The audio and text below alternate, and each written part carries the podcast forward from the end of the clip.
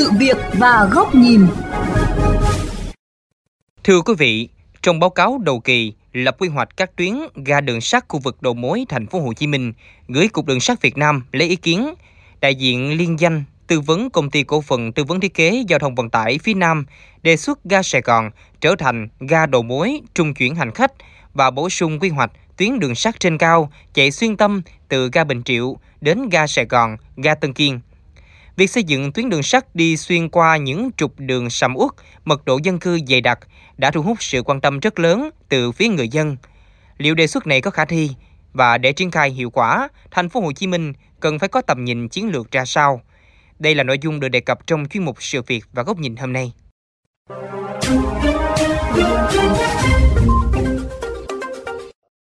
Theo đề xuất của liên danh tư vấn, sẽ mở rộng ga Sài Gòn quận 3 trở thành trung tâm trung chuyển hành khách giữa nhiều loại hình như xe buýt, taxi, đường sắt nội đô, liên vùng và bổ sung quy hoạch tuyến đường sắt xuyên tâm đi trên cao dài gần 24 km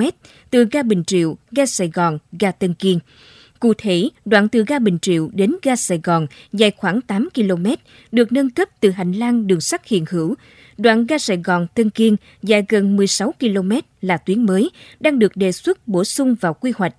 Hướng tuyến mới đi theo trục hành lang đường 3 tháng 2 đến nút giao cây gõ và đi theo đường Hồng Bàng đến vòng xoay Phú Lâm. Sau đó tuyến rẽ phải đi trên đường Bà Hom và rẽ trái đi trên giải phân cách của đường số 7. Đoạn cuối tuyến sẽ đi dọc theo bờ kè của kênh Lương Bèo, đoạn rạch Bà Hom, nút giao Cửu Phú, đường Tân Tạo, chợ đệm về ga Tân Kiên, huyện Bình Chánh.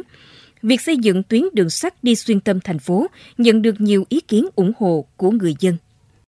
Giải phóng mặt bằng đền bù thỏa đáng cho người dân, người dân ờ, kiếm chỗ khác ở thì thành phố là phát triển lên thì đỡ cho người dân đi ờ, đi lại phương tiện nó cũng dễ dàng hơn một chút.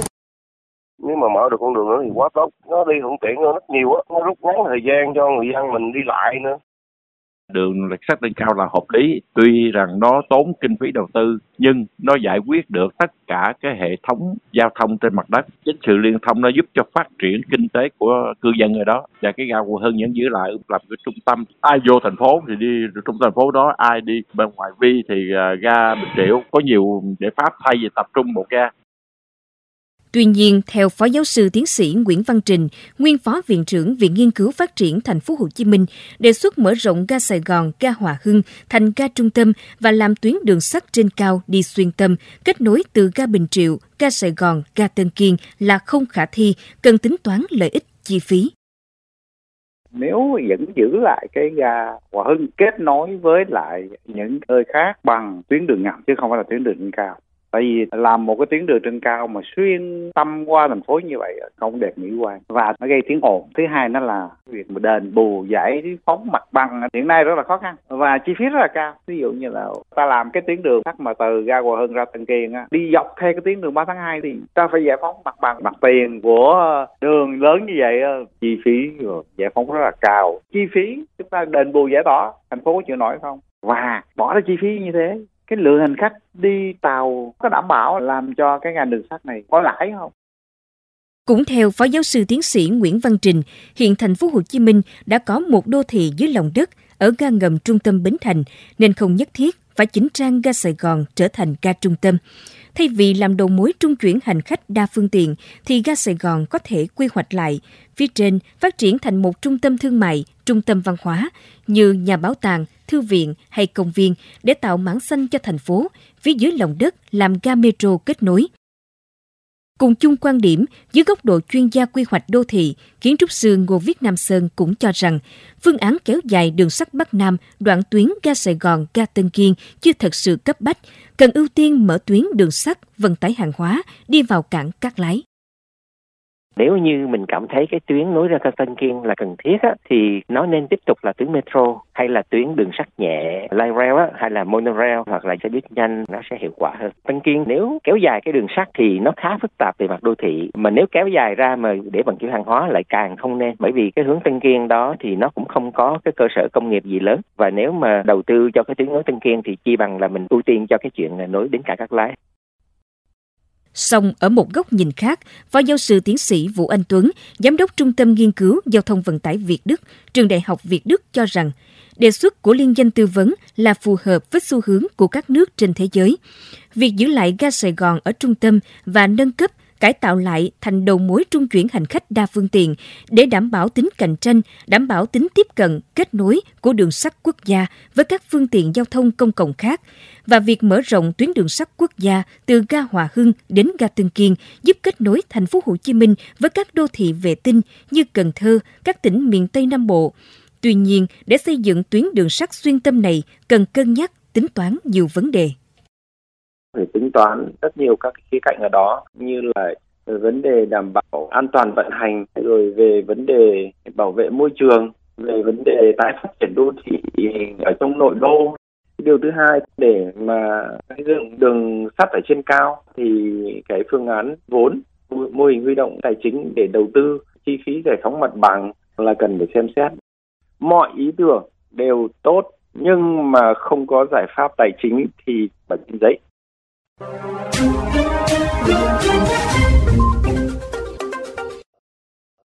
Tiếp tục bàn luận về vấn đề này, xin mời quý vị cùng lắng nghe bài bình luận với nhan đề Làm đường sắt trên cao chạy xuyên tâm thành phố Hồ Chí Minh không nóng vội để quy hoạch cho có do nhà báo Bùi Trọng Điển, Phó Giám đốc kênh VOV Giao thông Đại Tiếng Nói Việt Nam thực hiện.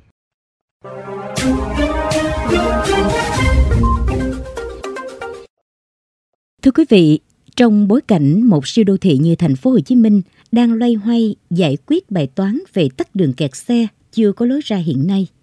việc đề xuất làm đường sắt xuyên tâm qua các khu vực sầm uất từ ga Bình Triệu đến ga Sài Gòn nối đến Tân Kiên, huyện Bình Chánh của đơn vị tư vấn là một đề xuất táo bạo. Nếu đề xuất này được đưa vào quy hoạch và triển khai trên thực tế, sẽ góp phần làm cho hệ thống giao thông của thành phố đông nhất cả nước có nhiều loại hình – nhất là hệ thống đường sắt nội đô được xem là có sức chuyên chở hành khách và hàng hóa lớn, chi phí rẻ và tiện lợi. Thực tế, thành phố Hồ Chí Minh cũng đã phê duyệt và đang xem xét đưa vào trong quy hoạch hệ thống giao thông kết nối liên hoàn từ đường sắt đến đường hàng không, đường trên cao, đường mặt đất đến đường dưới không gian ngầm. Nếu có đủ nguồn lực triển khai, đường xá đa loại hình, kết nối sẽ khuyến khích người dân hạn chế sử dụng xe cá nhân, chuyển qua đi lại bằng phương tiện công cộng. Khi đó, bài toán tắt đường kẹt xe mới hy vọng có lời giải. Cứ hình dung thành phố vài chục năm nữa, mỗi điểm nhà ga metro, nhà ga đường sắt chính là một đô thị hiện đại sầm uất. Giao thông thuận lợi kết nối với bến xe, bến tàu, sân bay – khi đó người dân sẽ cảm thấy việc duy trì xe cá nhân trong nội đô là bất tiện, lãng phí và thiếu tầm nhìn. Vấn nạn tắt đường, kẹt xe chắc chắn sẽ giảm đi rất nhiều. Nói điều này để thấy, việc kiến nghị xây dựng tuyến đường sắt đi qua nhiều khu vực trung tâm của thành phố cũng thể hiện phần nào tầm nhìn lâu dài và chiến lược. Tuy nhiên, để đưa vào quy hoạch rồi đến khi triển khai trên thực tế là cả một quá trình dài, nhiều khâu nhất là tình trạng quy hoạch treo hoặc làm theo kiểu đầu voi đuôi chuột. Đây là tình trạng chung mà nhiều dự án giao thông ở thành phố đang đối mặt. Hiện nay, đề xuất làm đường sắt nội đô trên cao ở thành phố Hồ Chí Minh đang được lấy ý kiến và chờ các cấp có thẩm quyền xem xét. Vấn đề lúc này là đơn vị tư vấn và ngay cả các ngành chức năng của thành phố cũng cần làm rõ nguồn vốn ở đâu để làm tác động ảnh hưởng của tuyến đường sắt này đối với đời sống hiện hữu của người dân về tiếng ồn, an toàn và nhất là việc di dời, bố trí, tái định cư cho người dân khi tuyến đường sắt được dự báo sẽ đi qua những khu vực dân cư đông đúc nhất nhì thành phố. Ngoài ra còn là sự kết nối, liên thông với các loại hình vận tải khác, có đúng như dự kiến hay chỉ có trên lý thuyết. Đó là chưa kể, các dự án như cầu đường trên mặt đất dự mở, đường trên cao dù đã có quy hoạch nhưng gần như dậm chân tại chỗ, không có đủ nguồn vốn để đầu tư hoặc tái khởi động. Thành phố Hồ Chí Minh mới đây đã có được cơ chế đặc thù để phát triển bằng nghị quyết 98 với nhiều ưu tiên, ưu đãi mang tính vượt trội, mở đường cho thành phố bứt phá. Đây là tiền đề để thành phố thay đổi căn bản bộ mặt cơ sở hạ tầng vốn đang khó khăn, hạn chế hiện nay. Các đề xuất quy hoạch về một hệ thống giao thông đa loại hình đa phương thức, trong đó có đường sắt trên cao nội đô là cần thiết cho một thành phố phát triển như thành phố Hồ Chí Minh về lâu dài, thậm chí cả trăm năm sau. Vấn đề còn lại là các ý tưởng đề xuất này phải được làm xuyên suốt và kiên trì, không nóng vội để quy hoạch cho có nhưng cũng không bỏ lỡ thời cơ. Đặc biệt, đã quy hoạch là phải căn cơ, khoa học và phải thể hiện sự sinh động trong cuộc sống, tránh tình trạng quy hoạch rồi để đó vừa lãng phí tiền của thời gian lại cản trở nhịp sống đang phát triển. Thưa quý vị, đến đây thời lượng của chương trình Sự việc và góc nhìn cũng đã hết. Xin chào tạm biệt và hẹn gặp lại quý vị trong các chương trình lần sau.